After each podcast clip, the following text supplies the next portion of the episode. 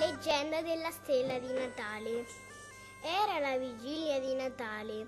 In fondo alla cappella, Lola, una piccola messicana, in lacrime pregava.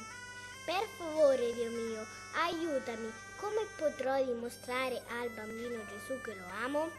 Non ho niente, neanche un fiore da mettere a piedi del suo presepe. D'un colpo apparve una bellissima luce e Lola vide apparire accanto a lei il suo angelo custode. Gesù sa che lo ami. Lola, lui, lui sa quello che fai per gli altri.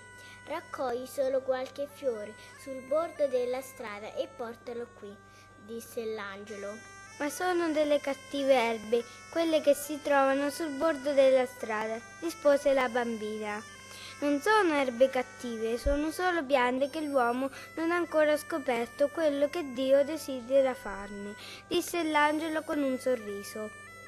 Lola uscì e qualche minuto più tardi entrò nella cappella con in braccio un mazzo di verdure che depositò con rispetto davanti al presepe in mezzo ai fiori che gli altri abitanti del villaggio avevano portato.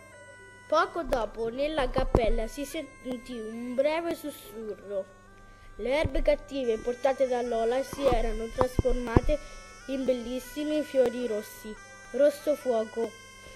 Da quel giorno le stelle di Natale in Messico sono chiamate Flores de la Noche Buena, fiori della Santa Notte. Nel 1825 Joel Poinsett, ambasciatore americano in Messico, riportò in America semi di stelle di Natale e le fece conoscere in tutto il mondo.